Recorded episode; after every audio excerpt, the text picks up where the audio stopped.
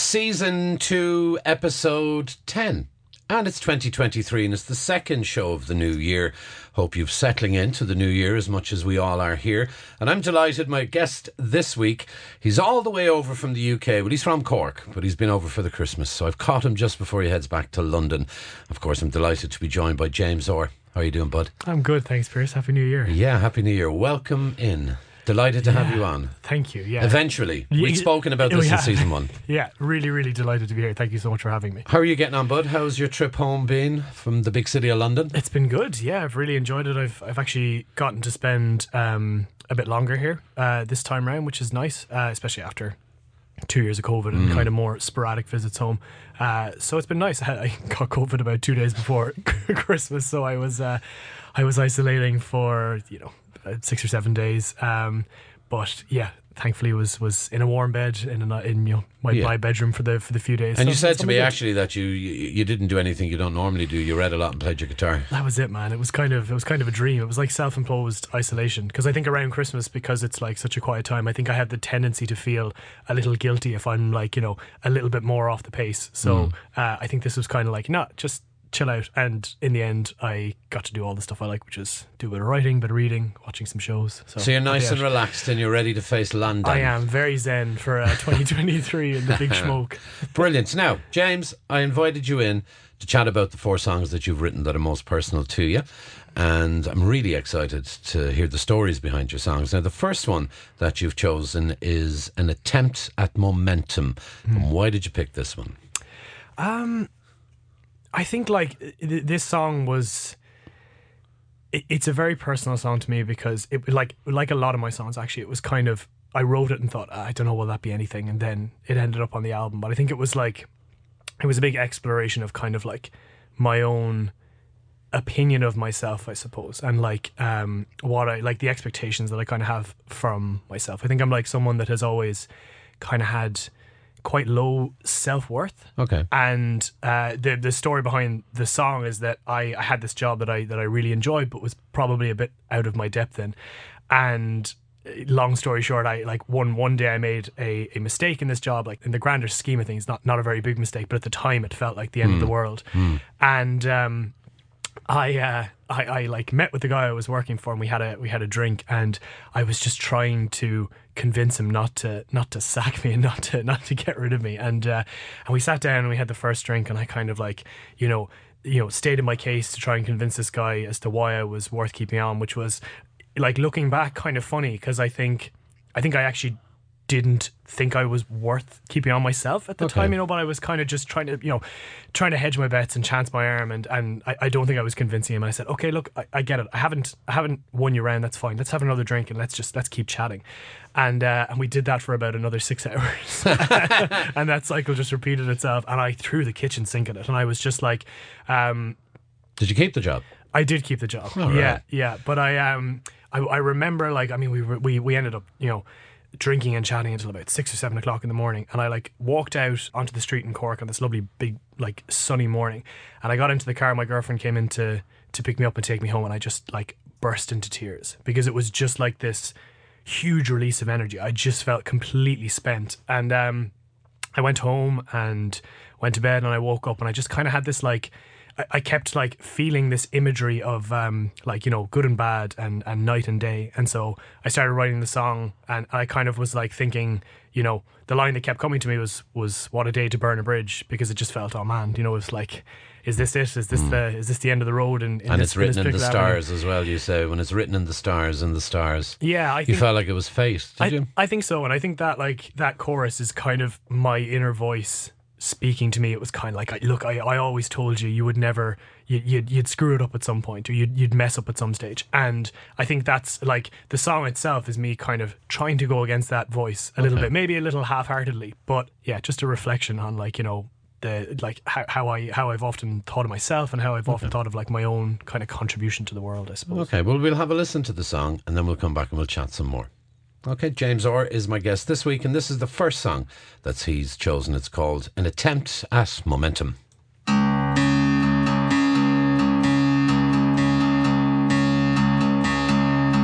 When will the sun grant us the leave to mumble half-hearted apologies and learn how to say please?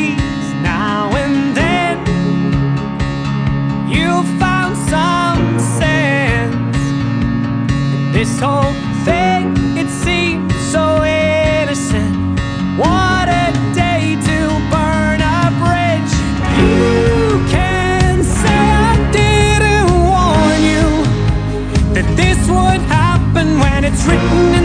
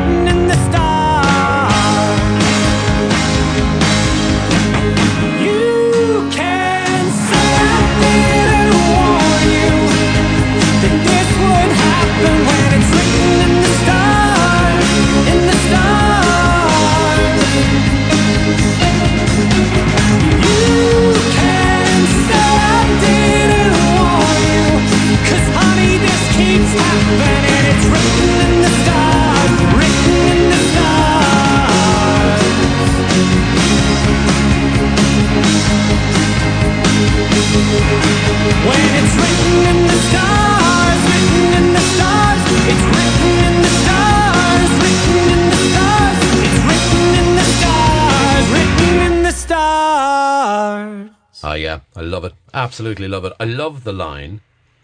It seems we're poets of the midnight hour, the morning's holy drunk. Yeah, that's about that's about drinking for six hours, and you know it's that kind of feeling, you know, when you've had a few drinks and you feel like you could just wax lyrical about anything, mm. and then you wake up in the morning, you're like, oh my god, did I actually did I actually say that? But you know what though, and, and and it's and it always amazes me because, you know, as I always say, when you write a song, you're ultimately putting your innermost thoughts and feelings about things, and you're putting it out there, and and you're somebody who you said would have struggled about your own self worth. Hmm. So how much of a, a 360 is this? That you're somebody who struggled about your own self worth, yet you have the confidence to sing about it and put it out there. It's a really great question. I think to be honest, like singing has always been like a form of of like expression. I think like I've learned more recently that I'm actually more of an introverted person than hmm. I've ever kind of thought of myself of being.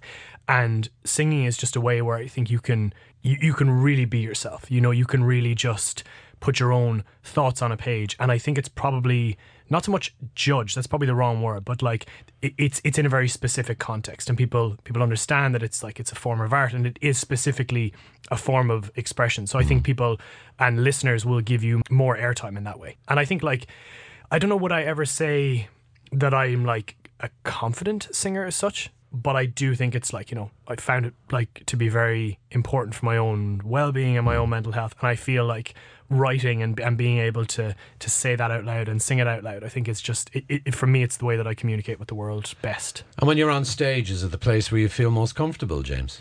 depends on the night to be honest. Yeah some Okay. some nights I feel like I could absolutely change the world. And then some nights it's just about a, a process of you know quieting that voice. Who is a panicker? You know that voice is a panicker. It's a worrier. It's like it's always looking for the next thing to go wrong. And so sometimes it's it's more of a back and forth, and it's more negotiating with that voice and convincing them, hey, this is a safe space. This is like you know this is this is really good. And then trying to use that energy to to bring an audience into into the world of the songs that you've written. Yeah, what a struggle. You're on stage, you're performing to a room full of people who have no idea of the struggle that's going on in your mm-hmm. head in the midst of the gig. Yeah, yeah, and, and I, I think it's probably more more of a common thing with singers and people that write mm. lyrics because, as I say, like lyrics are very personal. They've they've come from from your your soul essentially, and I think that that's probably like you know I think a lot of singers probably probably have have that kind of um, similar experience, but mm. it's also I think I've like.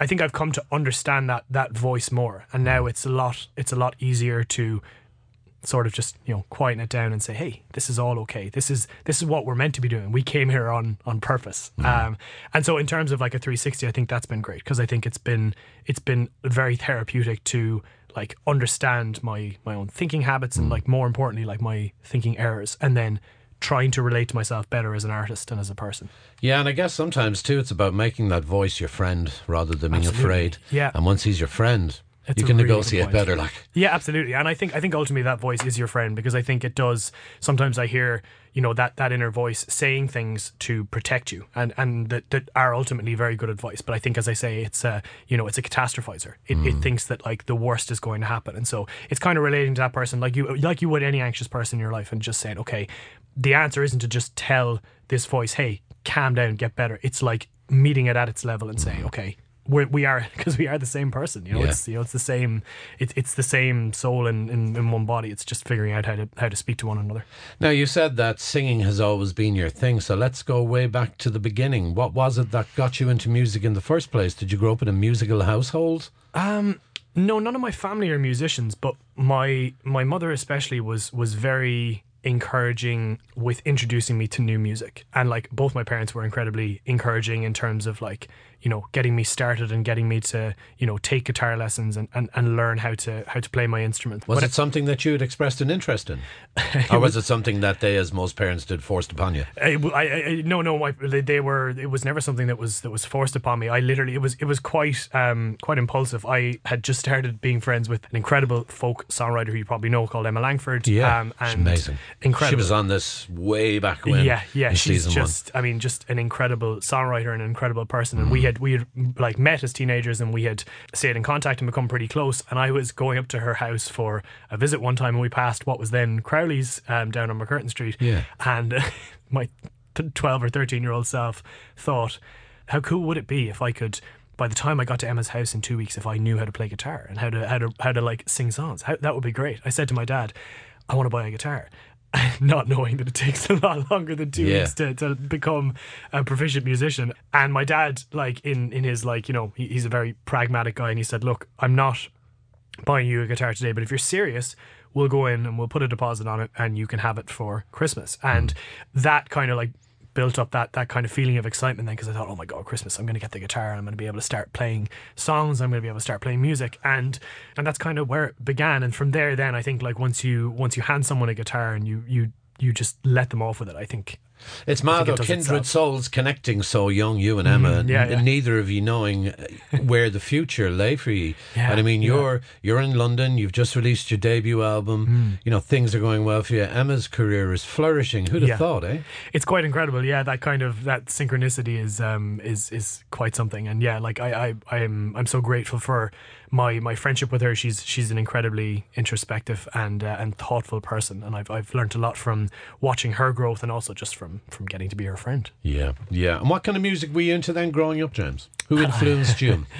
Oh, I mean, I think I started with like uh, I, I, I the thing that jumps to mind the most is buying um the Teenage Dirtbag single. Okay, yeah, what a Um, tune. yeah, What yeah. a tune. Yeah, and then like very random stuff. I remember. Did you see them when they played in Cork? I did. In uh, I, I literally lived around the corner from. I think it was Sober Lane. They were Yeah, playing at the how time. weird yeah, was I- I that? was like, I can't not go to this gig. Of course. you know, it's four or five doors up, and uh, yeah. So there was Wheatus, and then um, Nirvana were huge. Nirvana were kind of like they came along literally as at the time that I was starting to to play guitar, and uh, I started listening to them, and they were unlike anything I'd ever heard before. They were just like a, a deeper, a deeper kind of level of songwriting, and um, then you know, I kind of followed the path down through like, you know, Pearl Jam and, and Soundgarden all the way through to like the bands that I kind of listened to now. And then my mom would, every Christmas, would buy me two or three CDs of artists that I had never heard. So like T Rex and the Eagles and God, who else? I mean, Simon and Garfunkel, you know, these, these kind of these huge legends that I, I don't think in my in, in my teenage years I would have come across organically. And, and that was really helpful because Aren't parents great that way? though? Incredible, just and I think it's subtle and- wonderful when we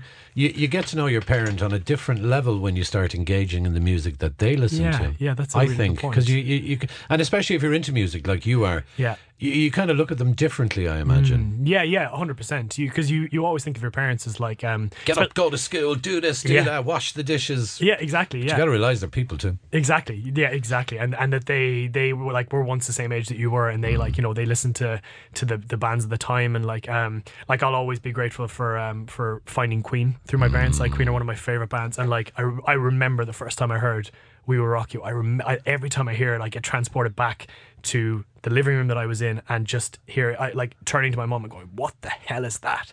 And she's like, "Oh, that's Queen. That's Freddie Mercury." And um yeah, going down a rabbit hole with that then and then Isn't that the magic of music? Though, it was yeah. Fred Durst said it, and I've and I think I, not that I think I know I've said it on this podcast a few times, but what Fred Durst said is music has that ability that nothing else has. Hmm. It freezes time, and when you hear that song on the radio, and it transports you back to that moment. Yeah, it's wonderful. So true, so true. It's a really, really good way of um of, of phrasing it. And I often wonder, you know, I get on buses because I listen to headphones all the time mm. because all I do is listen to music. Yeah, right? yeah. I love it and I'm obsessed with it, as as you know, as you are yourself. Yeah, yeah. But I often wonder when I get on a bus and I'm listening to the tunes I like, and I look at a busload of people who've also got headphones on, and I think to myself, there's nobody actually here on the bus. They're here physically. But they're all Wow. they're all at somewhere in some memory stopped in time from their past listening and it's brought them back. That's a really beautiful sentiment. You know? that's really good. Do you find yourself going that place as well when you're on the bus? You go back into all the, time. Yeah. I, I go up to that. I'm walking down the street in the '80s, man, listening to music. You know, that's or you know, I'm always transported yeah, back it's to. it's quite incredible, isn't it? Because when I listen to bands like, if I'm walking around London now and I'm listening to bands like um like Bob Dylan or the Beatles or, or even Queen, I'm like. I'm suddenly imagining what London was like at that time when the music was made, and How I like obviously wasn't around at that time, but I was just like, wow, this was the same city where you know, you know, people like Freddie Mercury and people like John Lennon just you know walked around, and I was like, wow, this is this is incredible. And you're right, music just does have that incredible like um sort of transcendental kind of like Yeah. capability, doesn't yeah. it? Yeah. Oh, it's oh, wonderful, wonderful. The line I also love, and it's in the chorus, and as you said, it's you talking to that voice. Mm. You can't say I didn't warn you that this would happen when it's written in the stars. In the stars, you can't say I didn't warn you that this would happen when it's written in the stars. It's Mm-hmm. just wow. Thank you. That's really really kind of you. You know, it's deep, man. it's deep. And when will the sun grant us the leave to mumble half hearted apologies or learn how to say please? Was that when you left at six in the morning? Yeah, it was kind of just like you know. I, I think in a way I remember like the the sense of relief when I came out. I was like, okay, it's it's it's over, and like you know, ultimately there was a, there was a happy ending. It was great, but I just remember being like when like being there and talking, just constantly just talking, talking, talking, trying to not let a silence occur, and thinking, my God, when is this going to be over? When is there going to be that kind of um, that closure? And yeah, that's where that line comes from. Okay. The second song that you've chosen is called In Your Praises. Why did you choose this one? Uh, it's it's um the I think it's the the third track on all the beds we've been in, and um, it's one of the more unusual songs of mine because it was it was very fresh when I first played it live. I'm normally someone that like works over songs and, and kind of gets them into a place where I'm like really happy with them before, uh, or at least I was. I don't really do that so much anymore. But with this song, I had started seeing someone and um, had had fallen pretty hard for her, and uh, I remember just like instantly thinking, oh my god, this is like I, I feel like I'm gonna screw this up. I feel like I'm gonna do something so that this won't last. And Inner voice again. yeah, just that inner voice kind of again being like, oh my God, just make sure you don't like watch the landmines and everything's a landmine. So I remember getting like feeling very, very anxious and sort of very like, um, uh, like again, it felt very kind of doomsday esque. And so I, I like woke up one morning. It was actually the day we were headed up to Dublin to play Whelan's and I was up before everyone else in the house and I just started writing these these lyrics and I said to myself, okay, I need to take my mind off this somehow. So whatever happens, whatever state the song is in, you're going to play it tonight at Whelan's. Even if it's like not finished, you're just going to play it. And so that kind of like took me out of myself and it like it helped me to focus on the song and just write the lyrics and and that's what I did. And um yeah, it's a song again like you know just sort of about anxiety and trying to quiet that voice. Okay, sure. We'll have a listen to Let's it. do it, yeah. We'll have a listen and we'll come back and we'll chat some more. This is in your praises.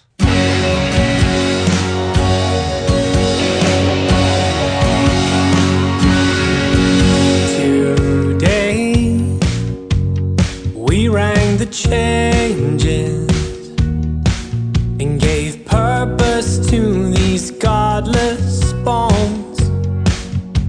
Surely there'll be other places for us to build our houses on. If you see me and your heartbeat raises, keep me in your praises. If you see me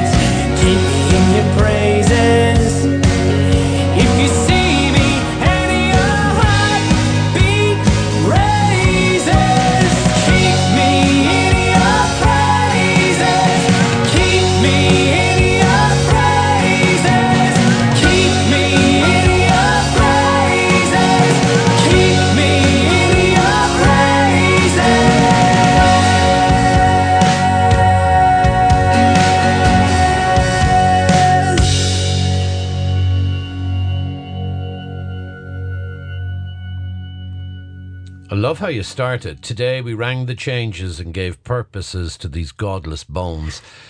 And it has that feel of being written at six in the morning when no one else is up. Oh, do you think so? Mm. That's really nice to hear. Mm. Yeah, yeah. It was one of those. Yeah, it was. It was quite a solitary writing process. Um, but it was nice. It felt very cathartic. It was kind because that that line was when I woke up. I just said, okay, no more worrying now. No more. I'm just gonna, uh, just gonna just start the day and go on from there. And if you see me and your heartbeat raises, keep me in your praises. Yeah, it's a line I guess about like you know, it, it, like saying, look, if you know if this all comes to an end tomorrow, maybe you'll just remember the good things. You know, maybe you'll hold me in in good stead. Um, so yeah, Okie dokie. And how did that gig in Whelan's go? And how did the song turn out? Yeah, really good. Yeah, yeah. I mean, the, the song, you know, like kind of um, grew over the years. The gig itself was great. Um, I think I probably messed it up in certain points and didn't play it fully, but that was kind of again just the it was just giving it out into the world and just being like, okay, it's not something now that's in my head. It's it's there and it's real. And I think from there, then it became like it became something that was going to be worked on and going to be. Um, just going to be developed. Um, and in terms Yeah, of when the- you write a song, right? I mean, you, you you wrote the song. Obviously, when you wrote it, it was a lot more basic because it was just you and a guitar, right? But did you have the vision that this is how it was going to be? Is this how you wanted it to be? Um, or is it something that you worked on in the studio with Christian? I think it was sort of like a mix of, of working with the band before we, we started the sessions and then what Christian did with a lot of the songs on the album is that he was he was really able to kind of help them grow up a little bit. So mm. we went in and he kind of took out a few like the the stop starts that were in there and just gave it a bit more of a heartbeat and a bit more of a rhythm to it and just a, a flow. And then from from there then it kind of I, I think this was the the tone that I was always looking for but um like Christian I'm sure you've had like so many musicians saying but Christian Best's ear and his his eye for for detail is just like it's it's incredible. So As, as I said to you, actually, I said it to you off record earlier, uh, or off mic earlier. The amount of people that I've had on this podcast that have gone through Christian, the amount of people that I've interviewed on the radio that have gone through Christian, yeah.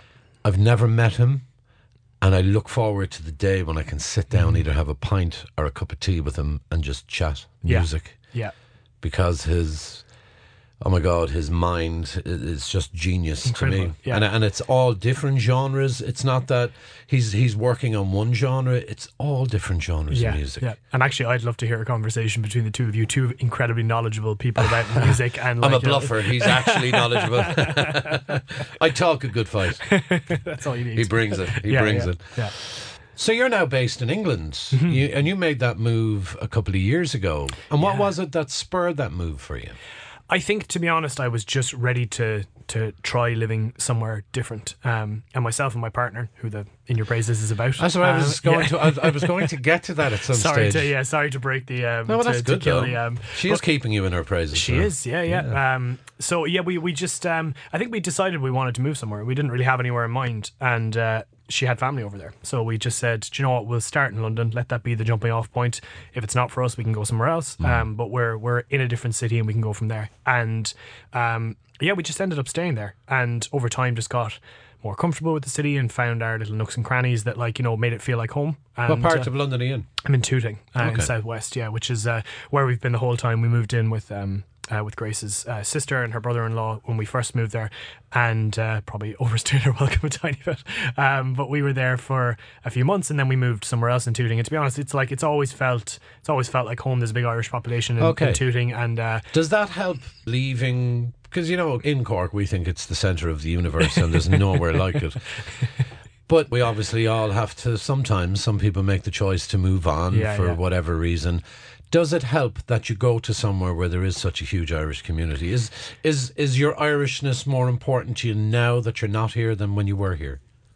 Yes, I think so. I think it's definitely more important. I don't know why though. I find myself kind of like defending it a bit more and kind of like being a bit more proud to be Irish than I was um, when I leave. But I guess you probably take like you, you you look for familiarity. You look for a bit of sense in, in places that are are more uncertain. And yeah, when you go to when you go to London and uh, and you meet someone that's like you know from from down the road, you know it instantly it's like because because London is like it's a wonderful city, but it, it is very it's so big. And like it's it's harder to build very intimate relationships because because of that. Because you know people live so far from one another even though it's only you know six miles maybe in terms of like as the crow flies it like it's harder to get to people and so it's less of a thing of ah we just go for a point there because it becomes more- Twelve tube journeys. That's it. Yeah, yeah. You got to meet in the middle somewhere. You got to find a place, and you're usually going somewhere that you're not familiar with. So to meet in the middle, it's not like you're like, oh yeah, Pierce, let's go for a pint, and we'll go to Collins or we'll go to the Old Oak. It's like, oh yeah, well we go to like you know somewhere like Shoreditch, and I'll like, see you in four days. Exactly. Yeah, yeah, yeah. We'll camp out then.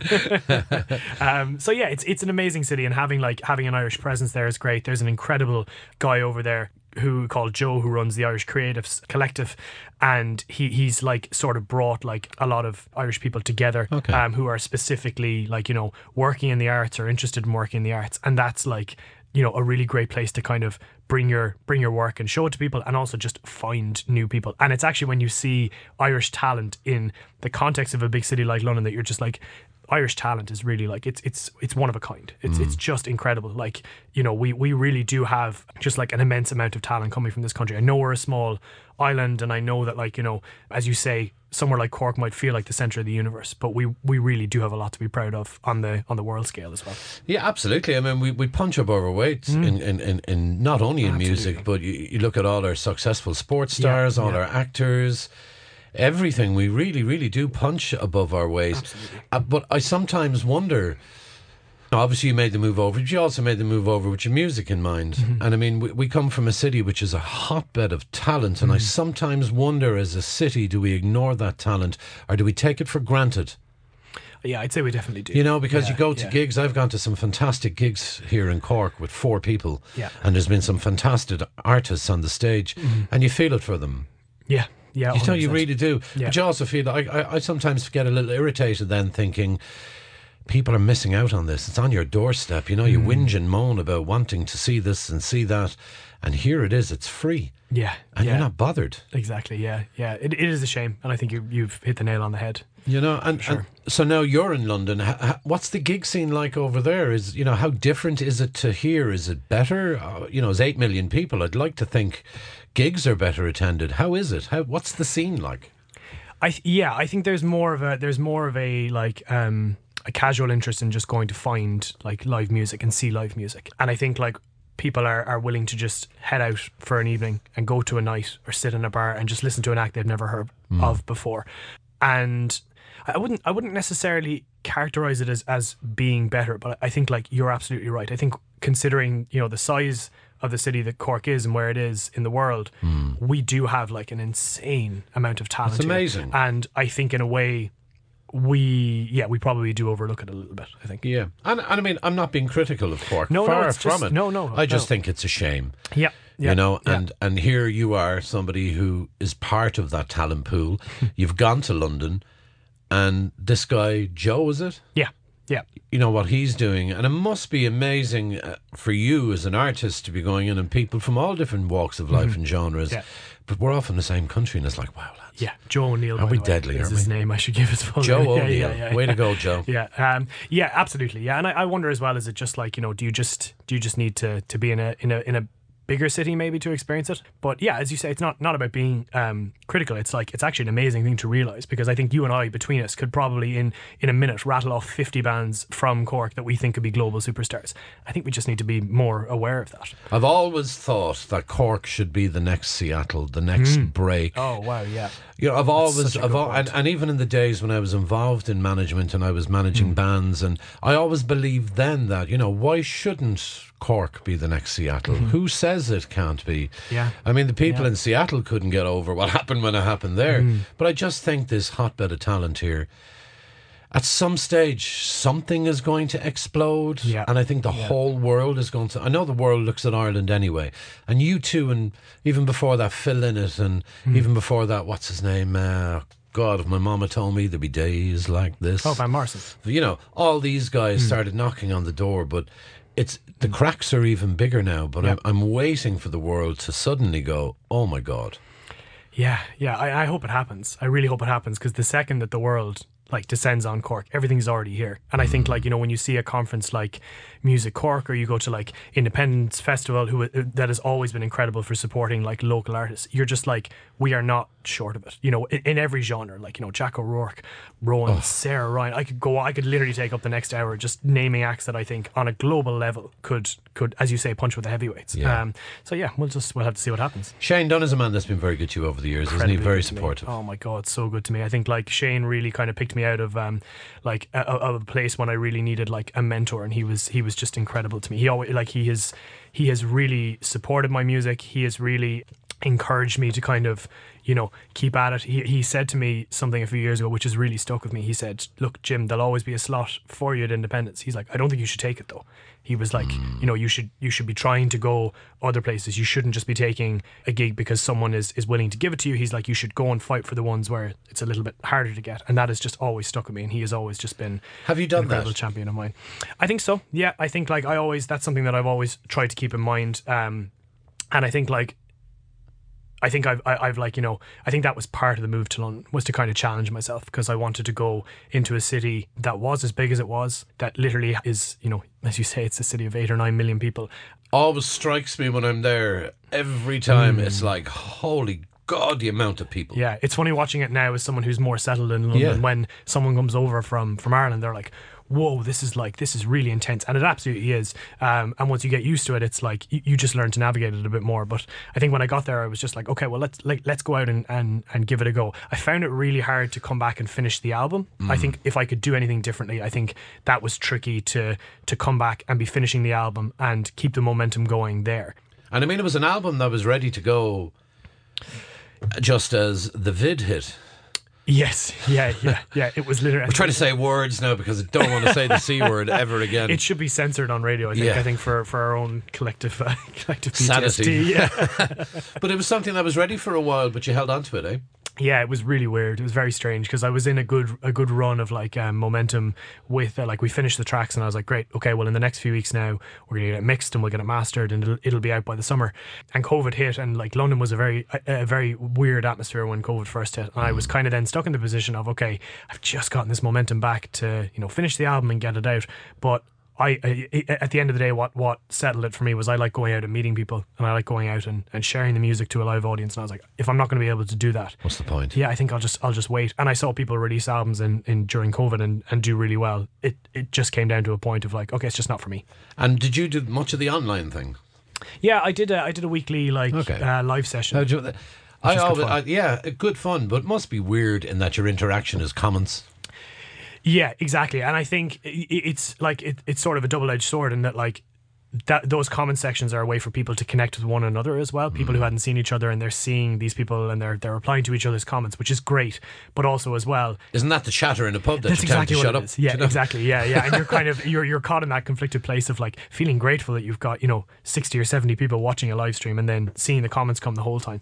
Um, so it's very strange because you don't have that energy and that sort of um, that that kind of uh, I don't know what you'd call it, but just that presence in the room um, that you do with a live audience. So. You can't, there's nothing to feed off. no, no, and no one's used to it. No one's used to to doing that. So you're you're right in the thick of it, getting used to it. But it was fantastic. It was great to be able to try out new songs. I set myself a challenge of writing a song.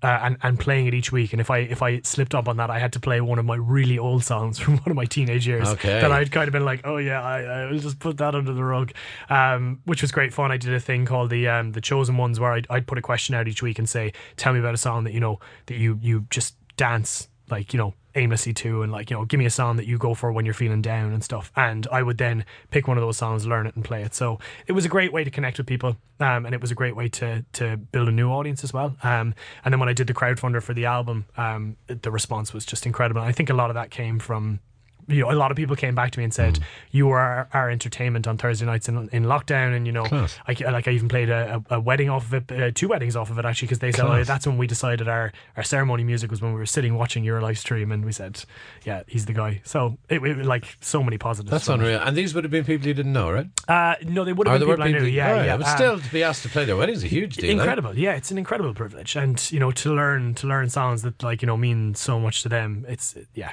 it was So now treat. the album is out though. Mm. so how so how did that feel getting that out? And by the way, the name, all the beds we've been in. Mm. What's the what's the story behind the name? it's not as it's not as dirty as it sounds Are you assuming I yeah. was thinking? everyone does like what does that mean But hey, look at my podcast. It's called Foreplay. Come yeah look at us there double entendres on. Dun, dun. they'll never know ah, ah, ah, um, yeah, it's it's about, it's actually about like the life of a musician and like you know waking up in a different mood in a different place every mm. day and and just going at it. Um, I think like you know yourself working in the art the arts industry is like I guess less of what you would call like a um a consistent job. It's like you're you're kind of constantly trying to figure out new avenues and, and new ways to be creative and um, and be impactful. And so it was just about that. It's about all the experiences and all the all the different days you've woken up and, and just gone to work and gone to do your thing. and just done life stuff. Yeah, exactly. And how's the album been received? Really great, yeah, really well. It's it's nice to have a, a like a physical thing to give to people, and yeah, we did like a UK launch in in the Bedford, which is just like a, a really really incredible venue, an iconic venue in London, and then we launched it here in Collins, which in And you were in Abbey Roads as well, eh? I was. I got it mastered in Abbey Road. I, I, I chanced my How arm. iconic is that, man? Tell us that story. Yeah, it, it was it was an incredible experience. I like when I was coming to getting the album um, mastered. I was like thinking, okay, who will I who will I ask to do it? And when I started writing Cold Open, which was the EP before All the Beds We've Been in, I, I got seriously into into Blur, and I hadn't really been into them before. But I, I really really fixated on an album called Modern Life Is Rubbish, and like I love the story. That really resonated with me. I think like Blur were really at a stage where they were I think they were 60k in debt and they were kind of like everyone was telling them not to release this album and that like it was going to be artistic suicide. And so something about that album just kind of like I was like wow they just they went and it became like this defining album of the Britpop mm. era. And so I got to like know a lot about the album and I found out that it was mastered by a guy called Frank Arkwright. And when I came to master my own album I was like Imagine if. yeah, I was like, I'm, I wonder, like, I wonder where he is. I wonder, does he do like, you know, private sessions? Is he still at Abbey Road?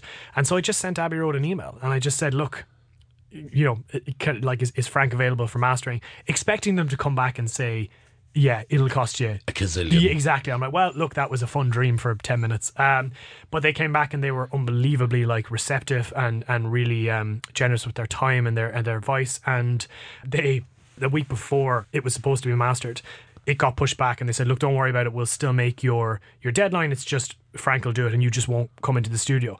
I said, Damn it. I said, no way. I was like, push it back and I'll come into the studio. I was like, I, I don't care if I, like, you know, if we have to push it back a week, if, if, if it squeezes the, the timeline a bit, I don't care. So, uh, so we did that. And then I, um, I, I like went into the studio and it was, I went in in the morning and it was just, I, I was like there the whole day and I was just like, this in itself, if it ends today, if nothing else happens after this, like, you know, you're in a room where, where so much magic has been created. And Name some of the people that sat in the room before you. uh, in, uh, in Obviously, the Beatles. eh? Yeah, the Beatles. You know, Queen, David Bowie. You know, countless people. You walk the you walk the halls, and it's just it's photo after photo. And uh, and Frank himself is like even just getting to chat with Frank was amazing. How was he? Was he lovely? He was just incredible. He was great. He's everything that you hope a guy that you sort of like idolize for so long to be. He like he was just chatting, and he like at one point he turned to me, and it was I, it was just an amazing moment. He was kind of listening. He's like, "Have you ever heard of Frank Turner?" And I was like, "Yeah, man, love Frank Turner. Frank Turner's a huge influence." He's like.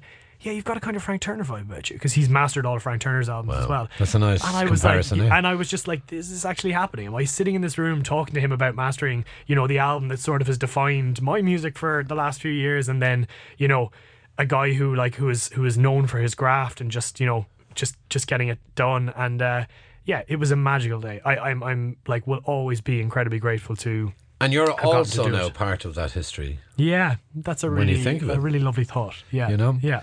You sat in the places where your musical heroes sat, and who knows, in years from now, there could be a kid who comes over from Cork, influenced by you, and decides, I want to go. That one hit to-" wonder. But you never know. You don't, and that know? not that a beautiful thing? Yeah, you never know. Okay, we move on to the third song that you picked, James, and it's called Safe and Sound. Hmm. And why did you pick this one? Um, this was a song that was on Cold Open, which is an EP I brought out in 2016, and it was one of the first songs that I wrote uh, for the EP. I had basically been given the use of a room above a friend's warehouse here in Cork to basically just come up, sit and write for day in day out, and just get something together.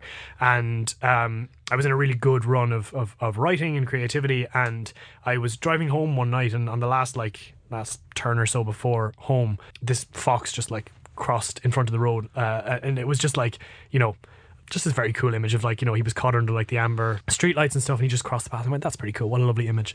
Thought no more of it and then came home the next night and the same thing happened. I was like how weird. That's so that's so strange. And I sort of started thinking of this fox as like a very familiar character in my life for some reason. I'd just come out of a relationship that had just ended very quietly you know? Mm. There was no big blow up. It's just I think we got to the point where we realized we Just were now petered out. yeah, we just weren't on the same path, and we were like, oh, okay, well, I guess that means we're just gonna we're gonna end it here.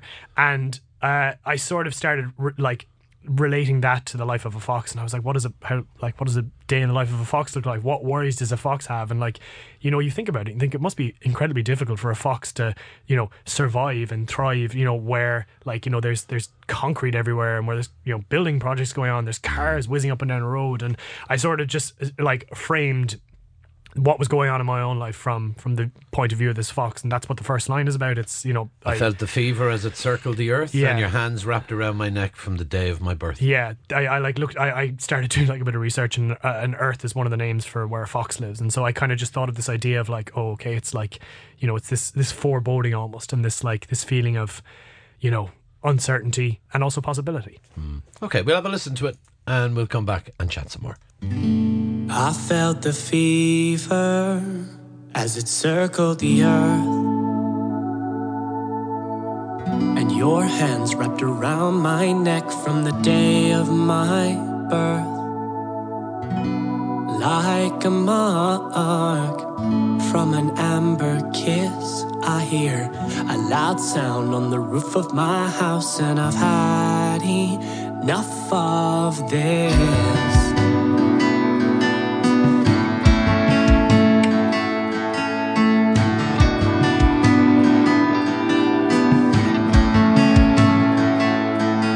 With duty, the burden resumes.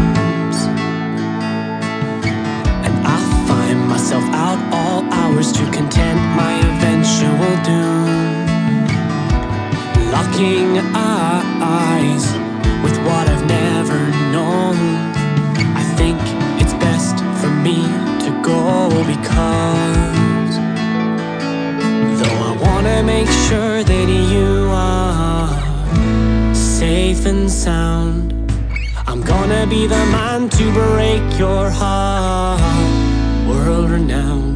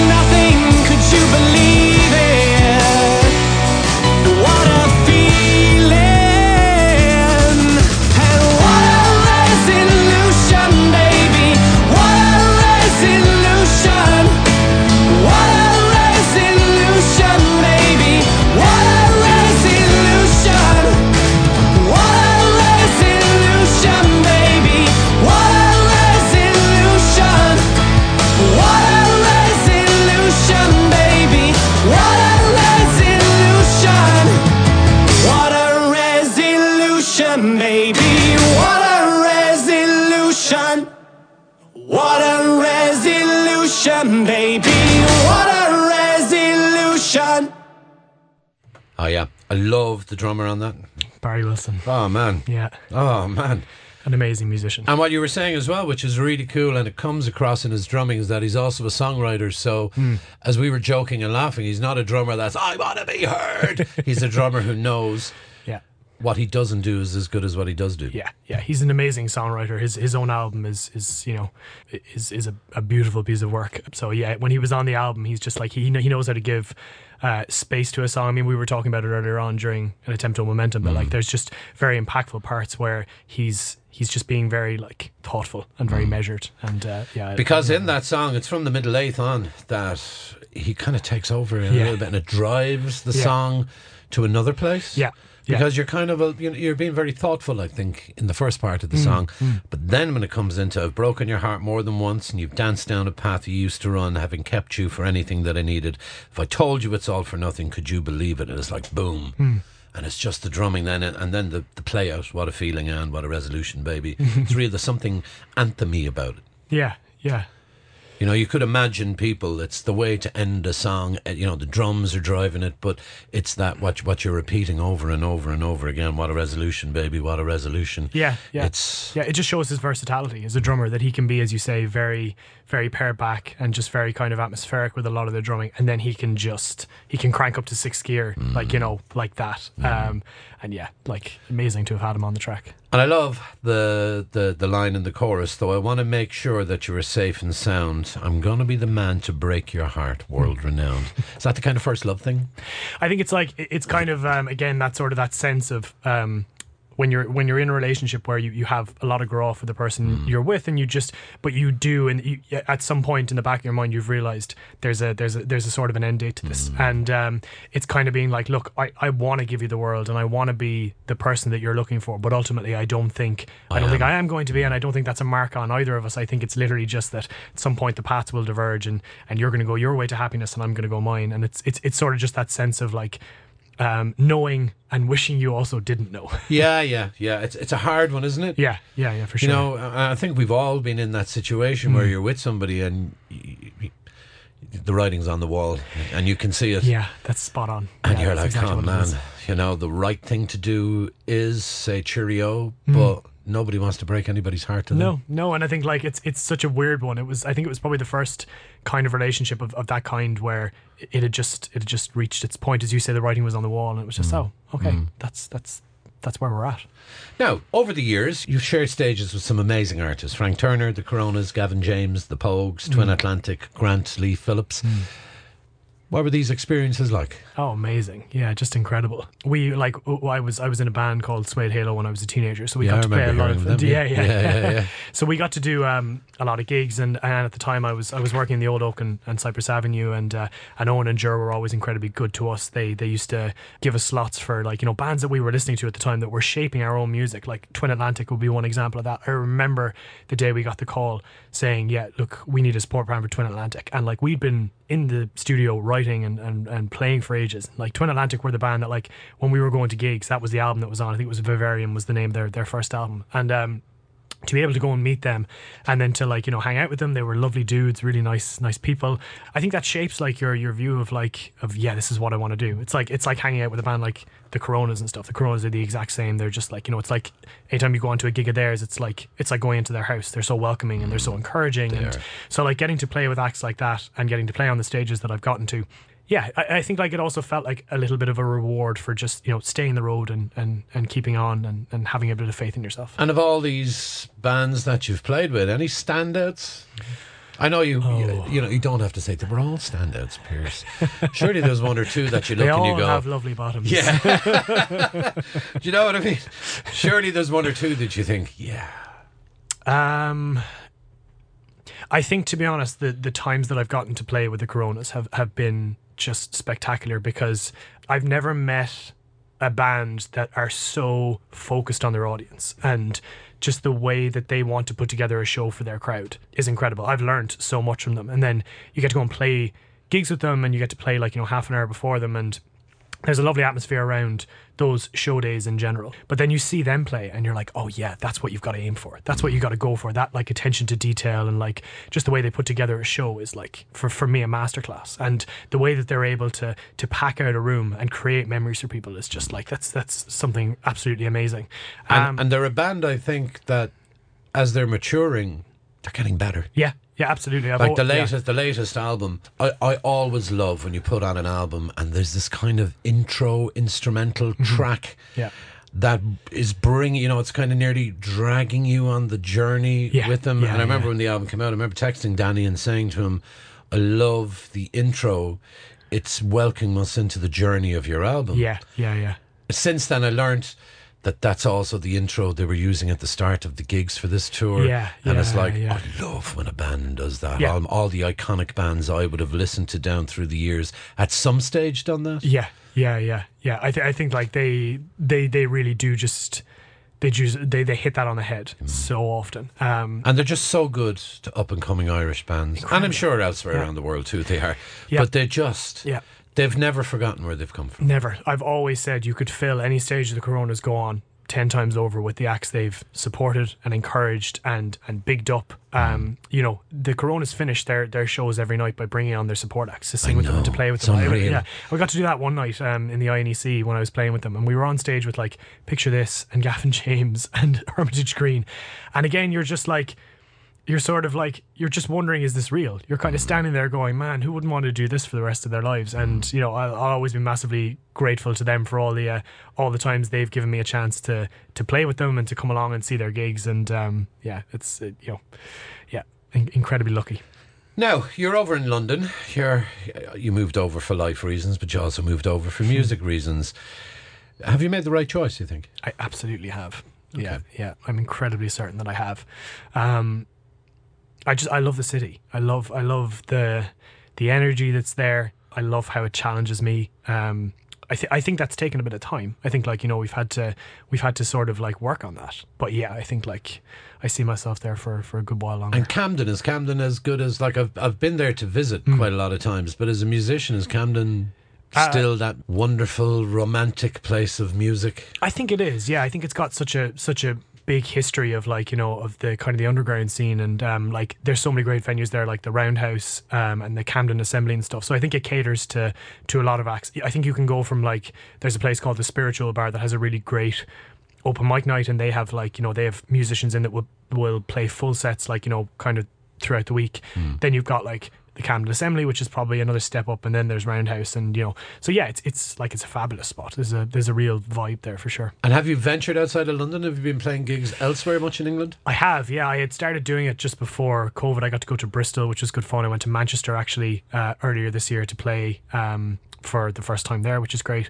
And there's a big focus this year now on on kind of spending a bit more time outside of London and you know just getting to see a bit more of the UK as a musician because I think Yeah. I've done that as, a, as an individual, but like to go and just play and bring my guitar and share my songs um, is is a big focus. And how year. are radio stations? Are they receptive to new music over there? Is it kind of similar to here? Um, I, I, I think they are. Yeah, I think they are. I mean, BBC Introducing is a really is a really great thing for artists. Um, they let you submit your music kind of as often as you want, really, and they will send you a message saying, "Yeah, we've listened to the track. This doesn't mean we'll play it, but we'll get back to you if if um if we do and if it's going to be played somewhere." And so I haven't been played on somewhere like BBC yet, but there's like there's local radio stations around me that have been very good to me. Um, and it's like it's kind of it's about just striving, you know, like as in you you get that email saying, "Oh yeah, we've listened to it. We don't know if we'll play it." But the like, fact they've listened to yeah, it. yeah, and you just go again. That's the thing is that like you just have to. You, all, I, I'm a big believer that all you have to just do is find that that that kind of that moment where there's the big bang, and that comes. I think that comes for everyone in everyone's life if we look for it. Um, and so I'll just keep keep grafting. Keep grafting. Okay. so the last song that you chose, James, was a song called September. Why did you pick this one? Uh, it's it's probably the most personal song out of um out of these uh these four. It was the last track that I wrote for all the beds we've been in. And in a way I think when I when I was starting to write it it was almost an afterthought. I didn't have enough tracks to to finish the album so I needed to write something. And September was one of the ideas that I came up with. And And what was it that tinkered with that idea? What I was, was? I was in a really kind of a really shite place mentally for for I, I had come home for a few days and I just wasn't feeling great just wasn't feeling myself and wasn't able to kind of ground myself and I sat down one morning and started writing these lyrics and and for some reason I was thinking it was about an old relationship and that I was just revisiting that. And I'll often just sit down and write lyrics and, and worry about what they're about after. I'll just kind of let the things come out and hmm. you know put the context in it later. But in my mind I was like okay it's about this old relationship. I wonder why I'm thinking about that. And then I fleshed out the song, and I was lucky to have Calvin Hansen, who drums on my live shows, kind of push me to finish it. Because again, I was kind of like just you know played it one day in a practice, and he's like, "What's that?" I was like, "Oh, it's just a, it's just a song I'm working on, but I don't, you know I don't know if it's going to go anywhere." He's like, "No, let's work on it. Let's get it finished." And then we um we did a gig like the next night, and he was like, "We're going to play it. We're gonna like we're gonna play this song." No pressure. Yeah, and I was about to chicken out last minute. I, like we were making it the set, and I was like, "Yeah, I, I just don't think we're going to play September." And he's like, "Not only are we going to play it, we're going to start with it," and that's what we did. and um, so for I like his thinking. yeah, yeah, he's great. He's been amazing for, for my own music, and um, he's he's an incredible friend. But for a long time, I thought it was about this, you know, this relationship, and I was kind of like, I wonder why I wrote about that. You know, I still still didn't really understand it. And then I went in to record it, and I sort of had like this like eureka moment is the only way I can kind of think of describing it, where I realized it actually wasn't about relationship at all. It was about the over my overall experiences with anxiety and with Okay. depression. And it was only when I put the lyrics in front of me to, you know, have them there as a guide for when I was singing that I was like, Ah, my old friend. that's it. And I think that's what you hear on the record is literally someone coming to like coming to terms and realizing, oh Christ, this is actually about something totally different. Um, and so, and it was a big turning point for me as well because I don't think I'd ever really labeled what I'd been feeling as as anything really. I just kind of was like, oh yeah, it's just it's this or it's that. Um, and I think with that song, then I finally got a better understanding of myself, which Okay. was nice. We'll have a listen to it, sure, and we'll come back and chat some more. And this is the last song that James has picked on this week's podcast. This is The Fantastic September.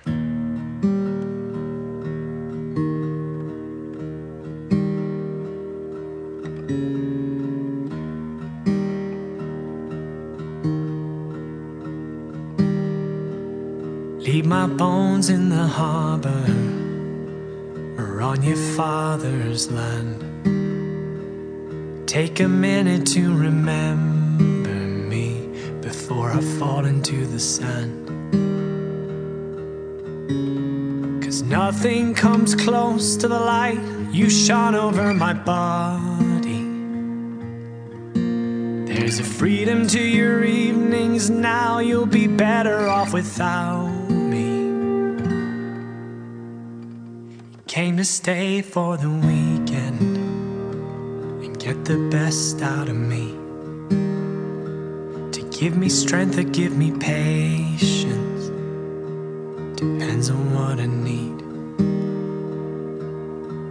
But we knew something wasn't right. You and I are too fond of excuses. And you need to be a better man than I am to refuse this. Oh, I have never seen you as happy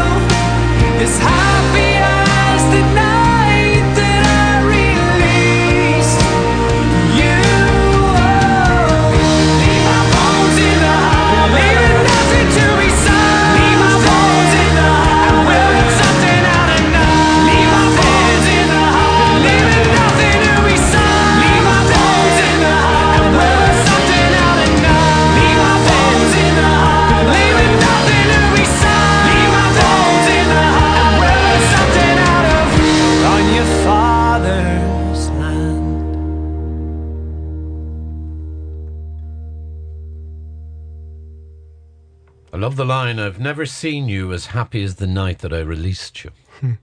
in the chorus. And what we were saying actually, while the song was playing, like the first two verses, it's almost like a conversation, and you feel kind of chilled and mellow, hmm. and it's like you know you came to stay for the weekend and get the best out of me, and then we go to verse three, and it sounds a lot angrier, where you're saying, "Well, you came to stay for the weekend and made a mess out of me." Yeah. I do love getting angrier in the uh, tail end of my songs. yeah, like I mean, like I was saying, it, it for me, it's kind of like what your your your kind of inner inner chatter can sometimes do for you. Sometimes it can just like make you really motivated. It can put you in a place where you just want to, I don't know, for for lack of a better work, uh, word, fix something and just you know just you know move on. And then other times it leaves you kind of thinking, I, I just don't know what's next, or I don't know, you know, I don't know how to feel better. And so writing this song and I guess learning about what the song was about in that moment was. It, it like it, it it gave me a lot more compassion for myself, and it made me We're like too hard on ourselves sometimes. a hundred percent, yeah. And it made me realize if anyone else like spoke to me the way I sometimes have spoken to myself in the past, You'd have nothing to do with it. yeah, you'd just be like, man, I don't have time for that energy. And so like, yeah, it's it's a very it, for me it's a very powerful song. That's why I think I I picked it for the last one is because it did feel like a resolve for me and it felt like a, a good closer for for an album that's about experiences and about kind of trying to muddle your way through things. And how are you getting on now with your anxiety and all that? Yeah, very good. Yeah, I mean like I mean like I think the important thing for people to remember is that like we live in an age where we are just constantly thrown constant like um stimulate stimulation all the time you know like social media and like you know a, a show on netflix coming out every 25 seconds um Three hundred channels on the TV. that's the thing it's just like we we live in a more connected and a louder world at the moment and i think it's like you know I, I would say to anyone that's like you know struggling with that is that like you know you're you're doing fine and just learning to relate to yourself and being kinder to yourself is, is huge. And that's not going to happen. Like you're not going to start being kind to yourself and then be kind to yourself every day for the rest of your life. It's just not the way it works. It's not binary and it's not it's not like um it's not one one way. It, it's just you know you know it yourself. It's just some days we're harder on ourselves than others and then but learn i think regardless learning to try to be as non-judgmental as you can with that inner chatter and with that voice is like it's it's an incredible release and that's what the chorus line is about. It's about you know wow the second that i'm out of this thing i feel like i can i feel like i can move mountains. And it's important to remember that that that is the potential that you have. Regardless of where you're feeling where you're at that is what you can do. You can move mountains. And so the moment that you start to become a little bit more understanding of yourself and you start to like you know you become an expert in yourself essentially. Um, Ultimately, the biggest wall to most of our decisions to do with anything as ourselves. Yeah. We'd like to blame outside influences, hmm. but ultimately, it's us, isn't it? I think so. Yeah, I think so. And I think just like, you know, like getting rid of the idea that anxiety and anxiety is a bad thing or that it's like a, a disqualifying thing. E- Every person in the world has some level of anxiety. It's just obviously there's there's different flavors and mm. there's different, you know, it's different parts that make it your anxiety. It's just about understanding that because I think like I think we've gotten better about, you know, talking about mental health issues and talking about where we're at. But like we as I say, like, you know, something like social media is actually incredibly damaging for your for your mental health. And isn't it mad as well how if someone's not posting on social media all the time, we consider them to be lazy. We consider them to be like you know non-interested, instead of maybe they're away doing the work. They're actually living life. Exactly, they're going out and they're living their life. And like I find it now, I've like I've been able to sort of like redefine my own relationship with social media and I'm still redefining it. But I find like what scares me now is that like I've gotten out of the habit of going onto my phone and spending 15 or 20 minutes on it at a time. But I still like if I'm the second I'm like, you know, trying to work through a problem or I feel even the tiniest bit frustrated, almost automatically my hand goes to my phone and I find my phone in my hand and I'm like, whoa, oh God, okay. So like there's a lot going on in the world that will make anyone anxious. And so I think it's like about understanding that maybe this is just the world that we live in at the moment. And so the next thing is to learn how to understand how you live in that world and how you can how you can be healthy and happy and Create your own little universe within the universe. eh? Exactly it. Yeah, yeah, exactly. Now, a question I ask every artist, and I'm curious for your answer on this one: stage or studio? Which is your preference, and why? Stage. And why? I just love the energy of of a, of a room full of people, um, and just the the um, I guess like it, it's so different from one night to another. There's never going to be an exactly you know replicated show. It's always going to be slightly different, and I kind of love the possibility in that. Yeah. 2023, what's it looking like for you? What's James Orr going to hope to achieve and strive to achieve for 2023 musically? Uh, and personally, I suppose. As yeah, as much as I can, really. Um, I'm recording new stuff at the moment, um, so I'll be releasing something within the next couple of weeks. And the plan is to kind of try to do a few more releases this year and see a bit more of the world. And with my guitar on my back, and yeah, just enjoy it. It's been a pleasure, man. Thanks so much for coming in. And you, thank you so much for having me.